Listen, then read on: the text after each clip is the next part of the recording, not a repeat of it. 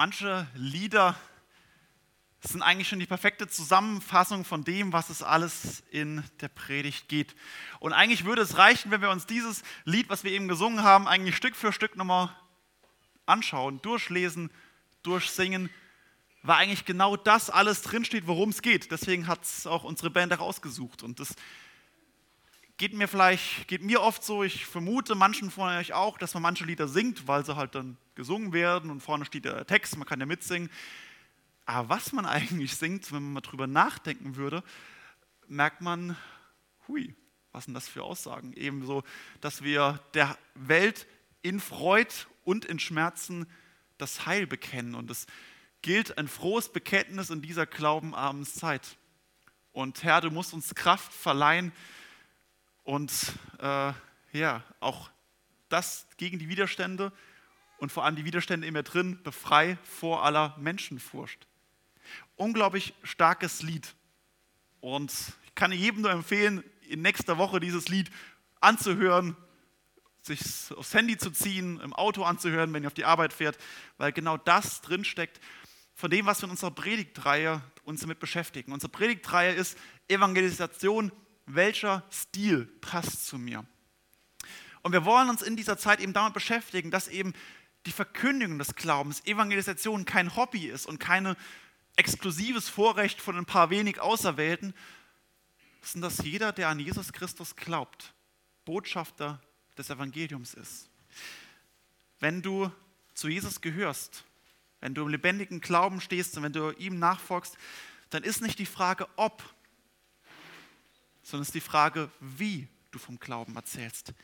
Auf welche Art, auf welche Weise. Und wir schauen uns in diesen Wochen im Mai und im Juni verschiedene Formen an, verschiedene Glaubensstile, wie wir vom Glauben erzählen können. Vergangene Woche gab es den konfrontativen Stil.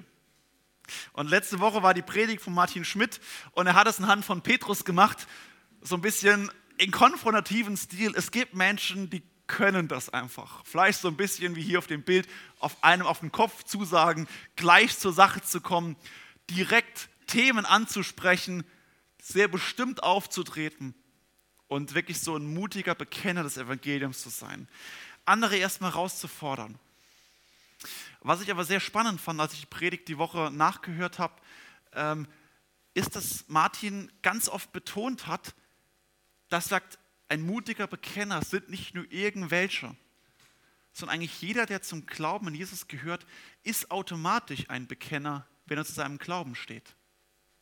Weil sobald wir in unserer Zeit, wo eben zwar formal das Christentum noch die Mehrheitsreligion ist, aber doch viele, selbst wenn sie auf dem Papier Christen sind, nicht so richtig was mit Glauben zu tun haben können, so ist es in jeder Zeit, ist es in unserer Zeit immer ein Bekenntnis, wo ich vielleicht so manchen auch vor den Kopf stoße und konfrontiere, wenn ich sage, ich glaube da wirklich dran, dass Jesus der Sohn Gottes ist. Ich glaube wirklich dran an das, was in der Bibel steht. Dann ist es sofort immer ein Stück weit Konfrontation. Und dies, die Situation scheuen wir. Wir scheuen es oft. Und das haben wir eben Lied gesungen. Wir sind oft Menschen, fürchtig, nicht Gottes fürchtig, so wie es in der Schriftlesen, die Nadine vorgelesen hat, ist, dass wir uns nicht vor allem Ehrfurcht vor Gott haben, sondern wir haben ganz oft Furcht vor Menschen, Menschenfurcht. Und wir wollen nicht so auftreten. Das ist vielleicht eine Frage des Stils, aber den Glauben zu bekennen, mutige Zeugen Jesu Christi sein, das ist unser aller Auftrag. Und nach dem konfrontativen Stil will ich heute mit euch einen nächsten Stil anschauen. Es ehrt euch, dass ihr trotzdem zum Gottesdienst gekommen seid. Ich dachte, ich sitze mit unseren Theologiestudenten äh, hier so gemeinsam. Wir machen einen kleinen Stuhlkreis ähm, oder wir ähm, vielleicht noch, noch die Akademiker unter uns, dass die noch mitkommen und sagen, ja gut, der intellektuelle Stil ist auch was für mich. Jetzt weiß ich nicht, ob ihr trotzdem gekommen seid, weil es euch interessiert hat oder ob ihr einfach nur nicht im Plan gescha geschaut habt und gar nicht wusstet, was heute auf euch zukommt. Kann natürlich auch sein. Auf jeden Fall freut es mich, wenn ihr nicht wegrennt. Aber das ist so ein bisschen dieser Vorwurf, der intellektuelle Stil. Naja, das sind müde alte Männer, die in so einem dunklen Büro sitzen, die Bücher in der Hand, hinten stapeln sich die Bücher und die können kaum so die Augen aufhalten, ja, so eine Elfenbeinturm-Theologie betreiben. Das sind so die typischen Intellektuellen. Also eigentlich ja nichts für mich. Hm. Ich will euch hoffentlich heute mit hineinnehmen, dass der intellektuelle Stil keine Elfenbeinturm-Theologie ist. Dass es nicht darum geht, sich zurückzuziehen und einfach nur Buch für Buch durchzuwälzen, sondern dass es höchst praktisch ist und im Alltag. Und ich hoffe, mit Beispielen euch heute zeigen zu können, dass es jeden von euch treffen könnte, ähm, das im Alltag wirklich auch auszuprobieren. Und als äh, Beispielperson für den intellektuellen Stil habe ich Paulus rausgesucht, Apostelgeschichte 17, die Verse 16 bis 34. Und ich lese erstmal nur die Verse bis Vers 23. Als aber Paulus in Athen war, auf sie wartete, ergrimmte sein Geist in ihm, als er die Stadt voller Götzenbilder sah. Und er redete zu den Juden und den Gottesfürchtigen in der Synagoge und täglich auf dem Markt zu denen, die sich einfanden. Einige Philosophen aber, Epikureer und Stoiker, stritten mit ihm. Und einige von ihnen sprachen, was will dieser Schwätzer sagen? Andere aber es sieht so aus, als wollte er fremde Götter verkündigen. Er hatte ihnen nämlich das Evangelium von Jesus und von der Auferstehung verkündigt. Sie nahmen ihn aber mit und führten ihn auf den Areopag und sprachen, können wir erfahren, was das für eine neue Lehre ist, die du lehrst? Denn du bringst etwas Neues vor unsere Ohren.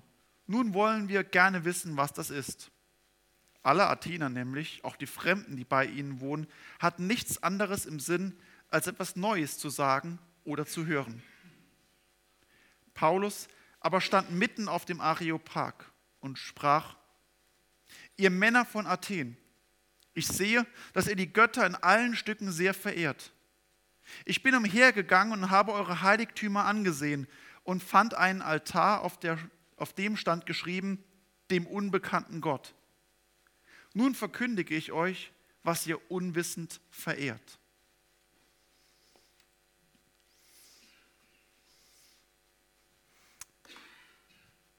Anhand von Paulus will ich euch diesen intellektuellen Stil etwas näher bringen. Und es gibt beides. Es gibt das wirklich intellektuell in dem, was man wahrscheinlich zuerst denkt, ähm, auf philosophischer, theologischer Ebene, aber der intellektuelle Stil eben auch ganz alltagspraktisch. Denn ich finde daran und an diesem, an diesem Bericht aus der Postdichte kann man gut nachvollziehen, wie kann ich eigentlich ein Gespräch über den Glauben führen? Denn ich vermute, die größte Herausforderung für die meisten von uns ist doch, was soll ich denn da sagen? Wie soll ich denn da vorgehen? Mit, was für Worte, was soll ich denn da sagen, wenn es zu einem Gespräch kommt? Konfrontativ wäre es in der vollbesetzten S-Bahn morgen früh, wenn du nach Lörrach oder nach Schopfheim auf die Arbeit fährst, um 7 Uhr dich in eine Vierer einzusetzen oder irgendwo reinzuquetschen, dann sagen dein Nachbar, hey, ich habe gerade eben in meiner stillen Zeit in der Bibel gelesen, dass Jesus der auferstandene Sohn Gottes ist. Echt krass, oder? Was denkst du dazu? Das wäre konfrontativ und wer das ausprobiert, ist cool. Probiert es mal aus, wie euer Nachbar reagiert und die Umstehenden. Ähm, das wäre konfrontativ. Jemand direkt herausfordern. Paulus geht bei diesem ähm, bei diesem intellektuellen Stil einen anderen Weg. Nämlich, er sucht nach einem Anknüpfungspunkt.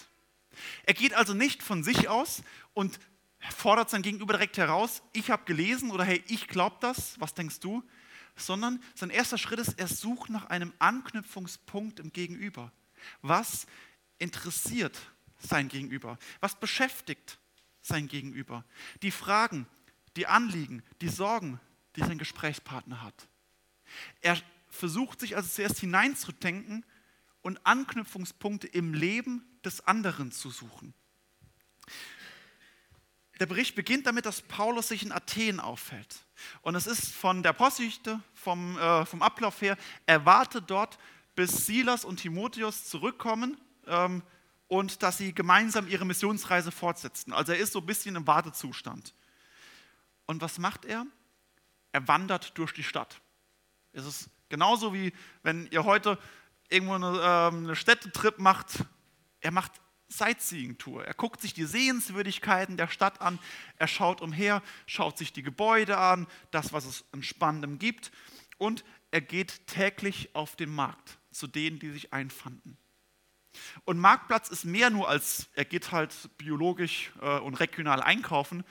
Der Marktplatz ist natürlich Handelsort, aber es ist zugleich das, wo sich das Leben abspielt. Es ist der Gerichtsplatz, dort treffen sich die Politiker und das ist Treffpunkt, das ist dann auch äh, Tavernen, wo man sich dann auch was zu trinken holen kann. Es ist wirklich ja, der öffentliche Leben. Es ist einfach in der Zeit, wo es weder Zeitungen noch den Google Newsfeed gab, ist es einfach, wenn man wissen will, was in Athen läuft, geht man oder muss man auf den Markt gehen.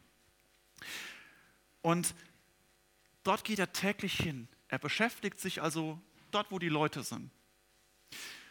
Und er sieht, anhand schon seinem durch die Stadt wandern, sieht er, dass die Stadt voller Götzenbilder war.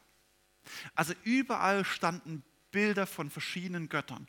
Aber nicht eben von einem einzigen Gott, sondern von allen möglichen Göttern, die man sich vorstellen kann. Es ist Griechenland, der Griechen, vielleicht habt ihr es auch in der Schule noch so, die verschiedenen äh, Götter, wo die Griechen alle haben. Und sie haben jedem einen eigenen Tempel gebaut, überall Altäre und alles Mögliche zugepflastert mit mit religiösen Gebäuden. Paulus sieht das, dass sie wirklich ja, religiös interessiert waren. Was bedeutet das für uns? Wenn du mit einem Menschen ins Gespräch kommen willst, musst du also erst fragen, was interessiert die Person? Und du erkennst es daran, womit verbringt mein Gegenüber Zeit? Wofür investiert er seine Zeit? Über was redet er? Was besitzt er? Was kauft er sich? Wie verhält er sich? Wofür gibt er Geld aus? Und das ist ganz oft ganz banal. Wenn dein Gegenüber ein Freiburg-Trikot anhat, red mit ihm über Freiburg. Wenn dein Nachbar jeden Tag oder jeden Samstag sein Auto hochglanz poliert, red mit ihm über Autos. Und wenn du jemanden auf dem Spielplatz triffst, red mit ihm über Kinder. Ganz banal, sinnvoll. Anknüpfungspunkte im Leben meines Nächsten zu suchen. Und für Paulus waren das diese Götzenbilder und die Altäre.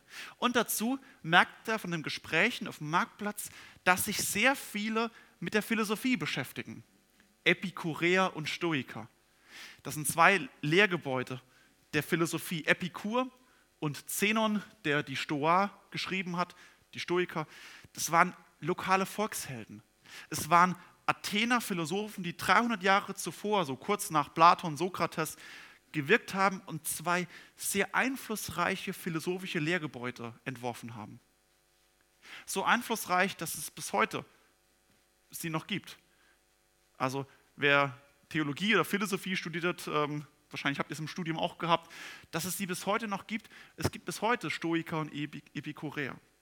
Und es waren wirklich Volkshelden damals. Und viele haben sich damit beschäftigt und ihre Bücher gelesen, ihre Gedanken diskutiert und darüber geredet, ja, was bedeutet das?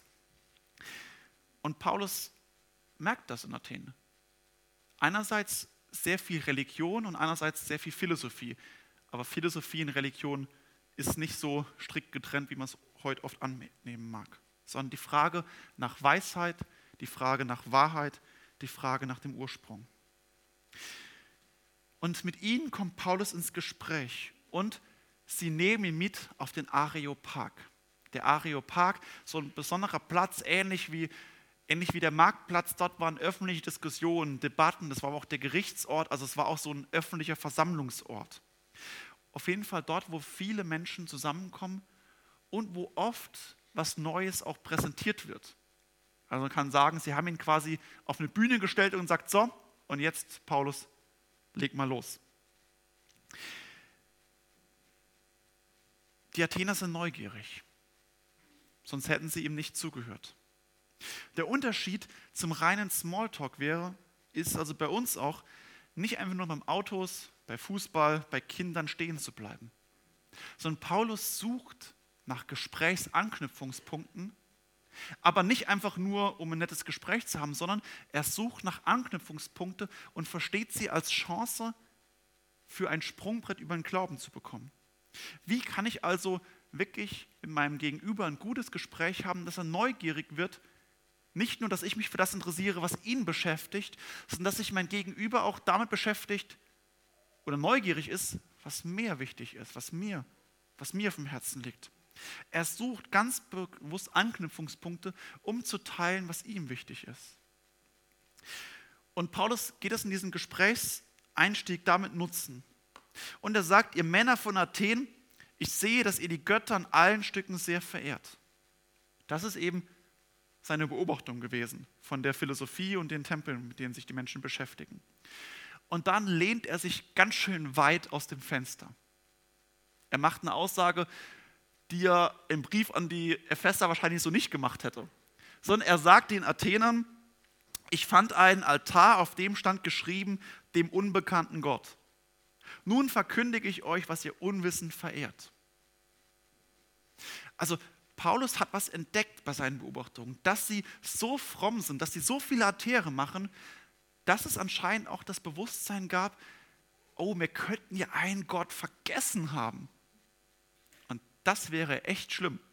So im, Relig äh, im, äh, im Denken der Griechen, wenn alle Götter, die ja auch miteinander diskutieren und wer Odysseus die Geschichte oder sowas kennt, die Götter kämpfen ja auch gegenseitig und so. Und ich will ja auch keinen Gott verärgern. Und deswegen baue ich sogar einen Altar für den unbekannten Gott, für den, den wir vielleicht vergessen haben könnten. Dem bauen wir auch einen Altar. Und Paulus sagt, diesen Gott, den ihr vielleicht vergessen haben könnt, aber schon unwissend verehrt, von dem rede ich. Das ist ziemlich weit aus dem Fenster gelehnt, zu sagen, dass die Athener eigentlich auch ein Stück weit den Gott der Bibel verehren. Wie gesagt, das ist, er sucht einen Gesprächsanknüpfung und lehnt sich dabei aus dem Fenster. Aber damit hat er natürlich die Neugierde seiner Zuhörer. Was wir unwissend verehren? Das, wo wir in ihm Altar gebaut haben, unwissend, der unbekannte Gott? Hm. Paulus, erzähl mal. Erzähl jetzt mal davon. Was, was ist mit dem?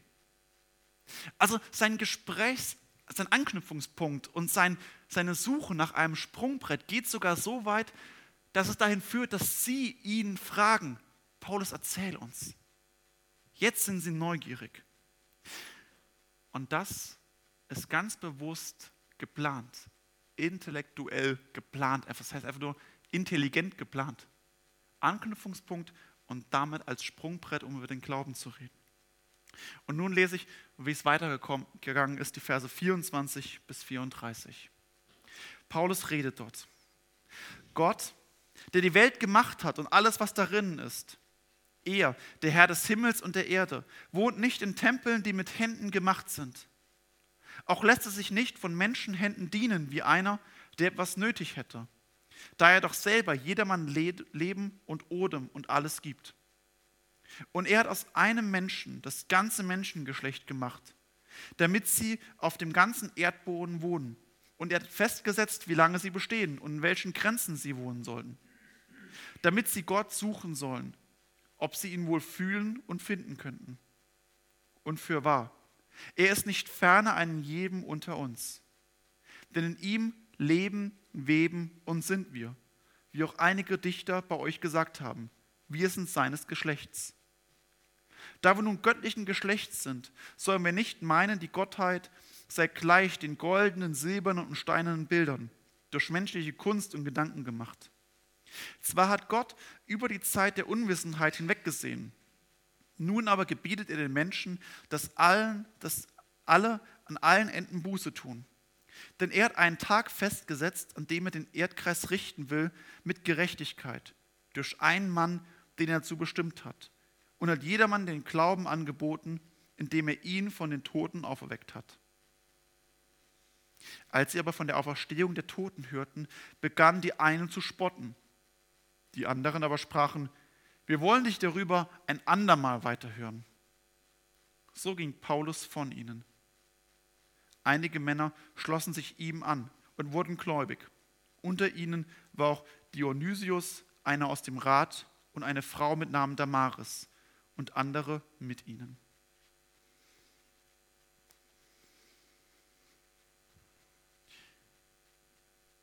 Paulus bleibt nicht dabei, einfach nur das Interesse und die Neugier seiner Zuhörer zu, zu entfachen.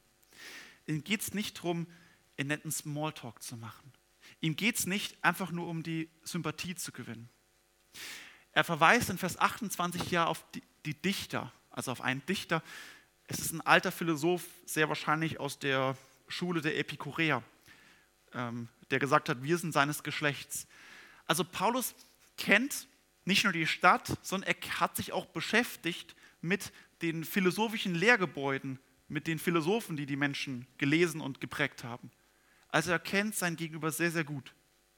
Und jetzt wäre es einfach gewesen, so ein paar Philosophen zu, ähm, noch zu zitieren und einfach ein nettes Gespräch zu haben. Ja, ich habe das gelesen und fand es eigentlich interessant. Was denkst du? Das wäre einfach gewesen ein nettes Gespräch zu haben, ein bisschen Smalltalk zu bereiten. Auch wir könnten oder sind oft in Gefahr, dabei stehen zu bleiben. Mit einem Arbeitskollegen, mit einem Nachbarn, mit einem Gespräch auf dem Spielplatz, dass wir in den Gesprächen über Kinder einfach dann stehen bleiben.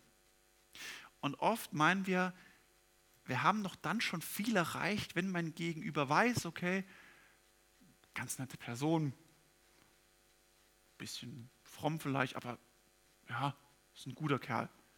So, der Joni, ja, ja, gut, vielleicht geht er ab und zu in den Gottesdienst, aber sonst, er ist, er ist ein ganz netter, mit dem kann man sich gut unterhalten.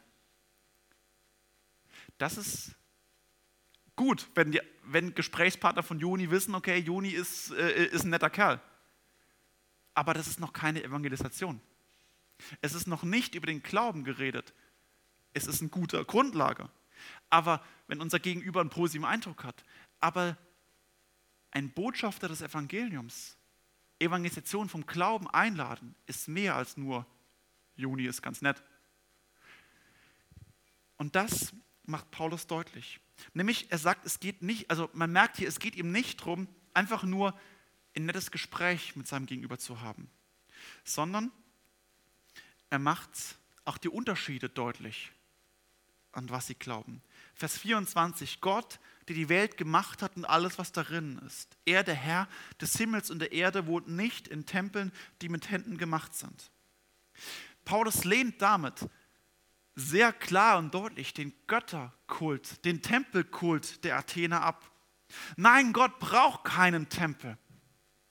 Gott braucht keinen Ort, wo ich ihn anbete. Und Gott muss auch nicht gedient werden wie in Vers 25, ich muss ihm nichts bringen. Gott hat nichts nötig. Gott hat es nicht nötig, dass ich ihn versorge. Er ist es, der alles in der Hand hat. Er ist der Allmächtige. Er ist der souveräne Herr des Himmels. Wir leben von ihm und nicht er von uns. Und damit greift er ein ganz zentrales Element im Glaubensverständnis der Athener, greift er an und lehnt es ab. Und dann Vers 29, auch sollen wir nicht meinen, die Gottheit sei gleich den goldenen, silbernen und steinernen Bildern durch menschliche Kunst und Gedanken gemacht. Also Paulus lehnt damit jede äußere Darstellung von Gott ab. Im Hinterkopf ist das zweite der zehn Gebote, wo Gott sagt, du sollst dir kein Bildnis machen. Dass aus Gott nicht ich eine Statue baue und sage, so sieht Gott aus. Oder ein Bild male. Oder noch so ein schönes philosophisches oder theologisches Gedankenkonstrukt, das nichts Gott abschließend beschreiben kann, weil Gott alle unsere Vorstellungen sprengt, weil Gott immer größer ist, als wir ihn beschreiben können, weil Gott Gott ist und weil Gott der Schöpfer ist und wir die Geschöpfe, weil Gott der Herr ist und wir die Gefäße zu seiner Ehre erschaffen. Also Paulus verweist auf diese Trennung zwischen Gott und uns Menschen. Dass Gott immer der Größere ist, immer der Mächtigere ist, als wir uns vorstellen können. Wir können ihm auf die Spur kommen, ihm hinterherdenken, aber er weiß, wir können Gott niemals verstehen, weil er immer größer ist.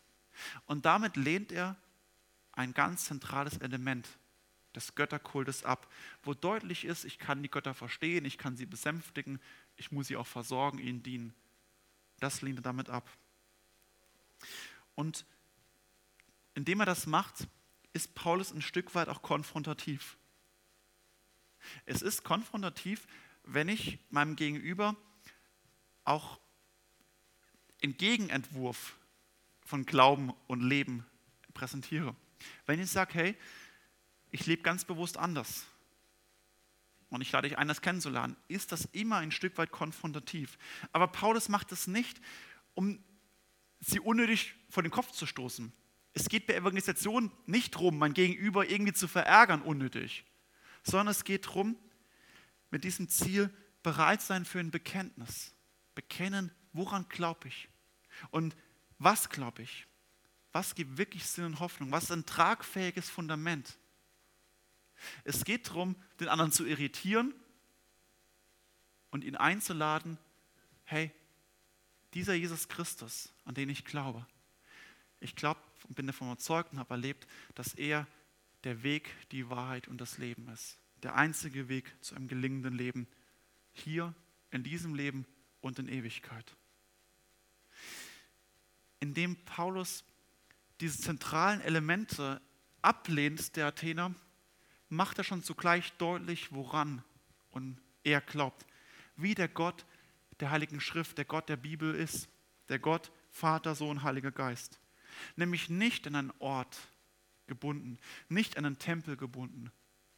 Dass Gott ihm, nicht dienen müssen, ihn nicht besänftigen müssen, nicht irgendwie sein Wohlwollen wir uns erarbeiten müssen, sondern das ein Gottes, der in Jesus Christus Mensch geworden ist, herabgestiegen ist zu uns und für uns stellvertretend gestorben und auferstanden ist.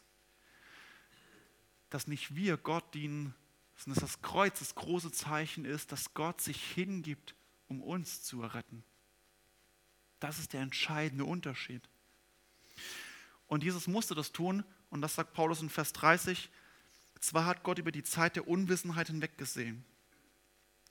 Gott hat geduldig die Schuld und die Sünde und die Ungerechtigkeit der Menschen erduldet. Nicht vergessen, sondern ertragen. Paulus macht deutlich, ja, wir sind Sünder. Wir sind diejenigen, die schwere Schuld gegenüber Gott und Mitmenschen auf uns geladen haben und wir stehen unter dem gerechten Zorn Gottes, dass wir den Zorn und das Gericht Gottes verdient hätten. Und auch in Vers 31 sagt Paulus das, dass es nämlich einen Tag geben wird, wo es ein Gericht geben wird, wo Gerechtigkeit aufgerichtet wird. Und es ist einerseits die größte Hoffnung zu wissen, ja, es wird einen Zeitpunkt geben, wo wirklich Gerechtigkeit aufgerichtet wird. Aber zugleich, wenn ich weiß, oh, ich stehe eigentlich unter diesem Zorn Gottes, weiß ich, müsste mir es eigentlich oder macht mir es eigentlich Sorgen zu wissen, in diesem jüngsten Gericht wird auch über meinem Leben Gerechtigkeit gesprochen.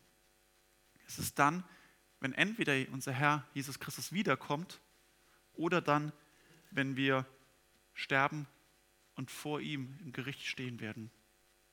Und weil es dieses Gericht gibt und wo die Schuld und die Sünde darüber gericht, gerichtet wird, deswegen ruft Gott uns zur Umkehr, zur Buße. Martin Luther hat in den 95 Thesen genau damit begonnen. Die erste der 95 Thesen beginnt so, wo nämlich Luther schreibt, unser Herr Jesus Christus, als unser Herr Jesus Christus gesagt hat, tut Buße, meinte er damit, dass unser ganzes Leben Buße sein soll. Das ist die erste der 95 Thesen, die zur Reformation geführt hat. Er sagt damit, Gott hat jedermann den Glauben angeboten, indem er ihn, Jesus Christus, von den Toten auferweckt hat. Es ist die Einladung zum Glauben. Jesus ist stellvertretend für die Menschen gestorben, die zum Glauben an ihn kommen, die ihn um Vergebung bitten, die, die frei gemacht werden, indem Jesus sagt, ich bin stellvertretend für dich gestorben. Und ich habe den Zorn Gottes erduldet, den du eigentlich verdient hättest. Ich habe das Gericht getragen, was eigentlich dir gegolten hätte. Am Kreuz und hinabgestiegen in das Reich des Todes. Und wer zu ihm kommt, da er der Auferstanden ist, den Tod besiegt hat, daher hat er die Macht, uns unsere Schuld zu vergeben uns stellvertretend diesen Tod für uns erlitten zu haben, sodass wir an seiner Stadt Kinder Gottes werden können. Dass wir Kinder des lebendigen Gottes werden können, wenn wir in der Nachfolge Jesus stehen. Paulus bekennt das.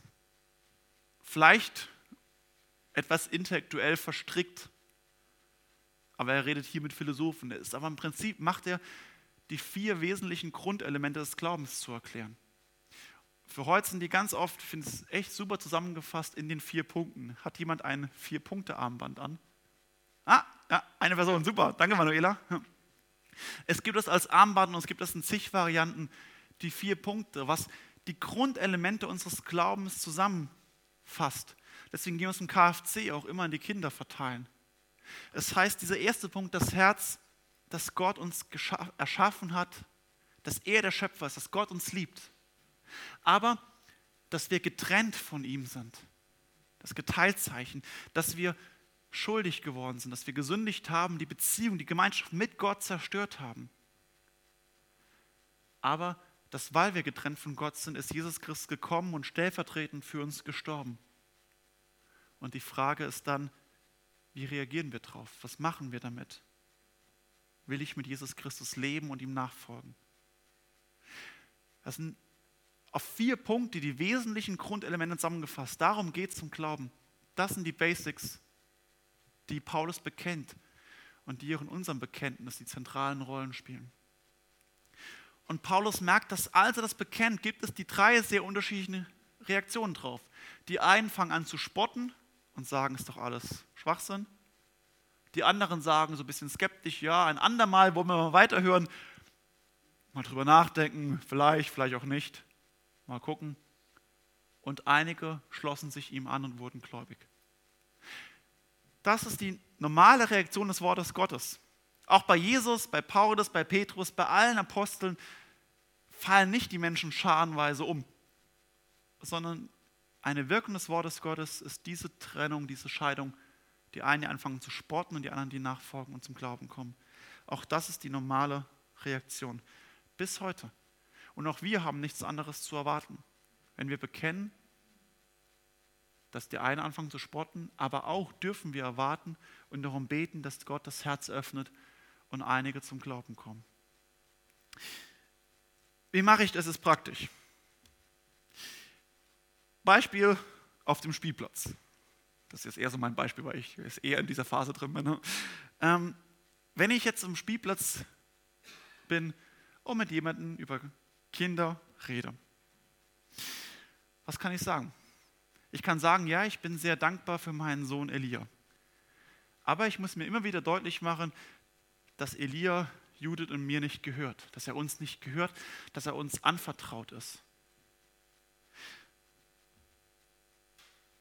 Wenn ich das sage, vielleicht guckt mich mein Gegenüber seltsam an.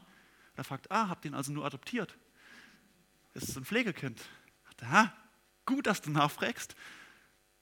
Nein, er ist unser leibliches Kind. Aber wir betrachten Elia nicht als unser Eigentum, sondern als ein Geschenk von Gott etwas, was Gott uns geschenkt hat, mit einem bestimmten Grund.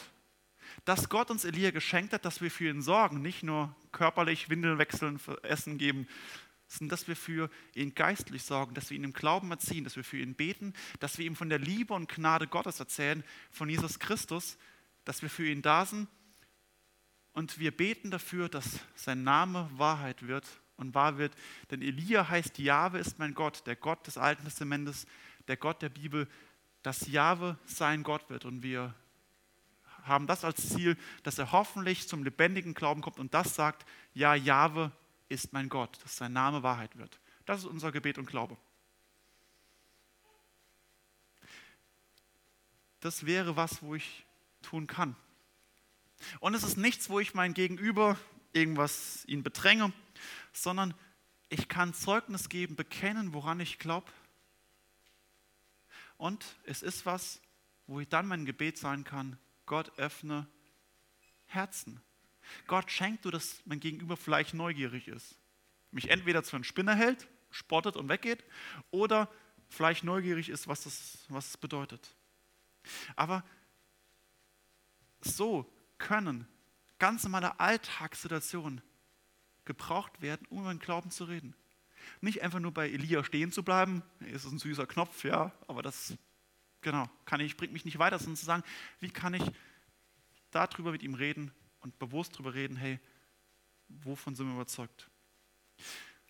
Das ist einerseits total simpel und andererseits ist es ganz bewusst geplant und vorbereitet. Und der intellektuelle Stil gibt es auf philosophischer und theologischer Ebene große Verteidigungslinien des Glaubens, die genauso wichtig sind.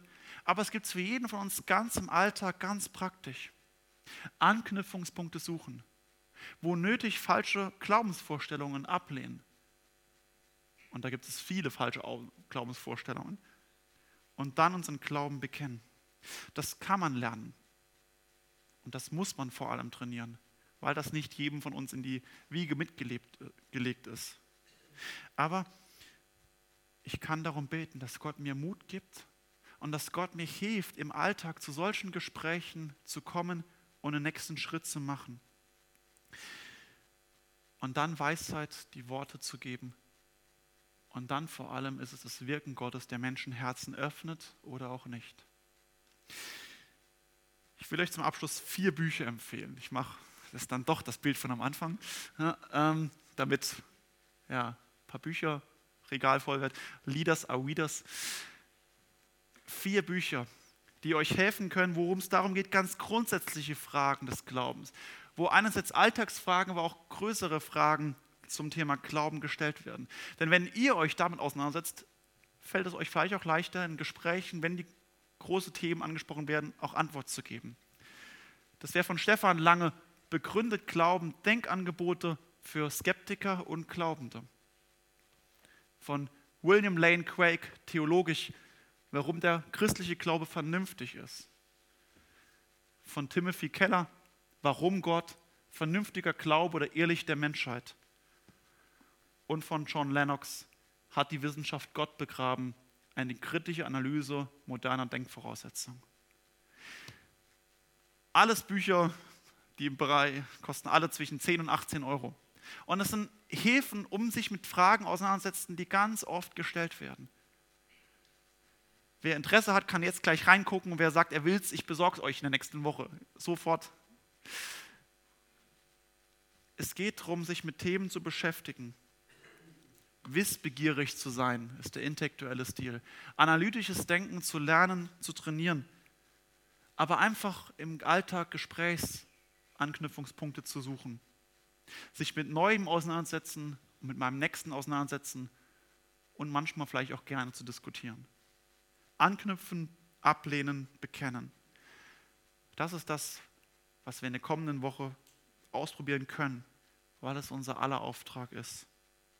Gott segne euch und mache euch zu Botschaftern des Evangeliums und der Gnade. Amen.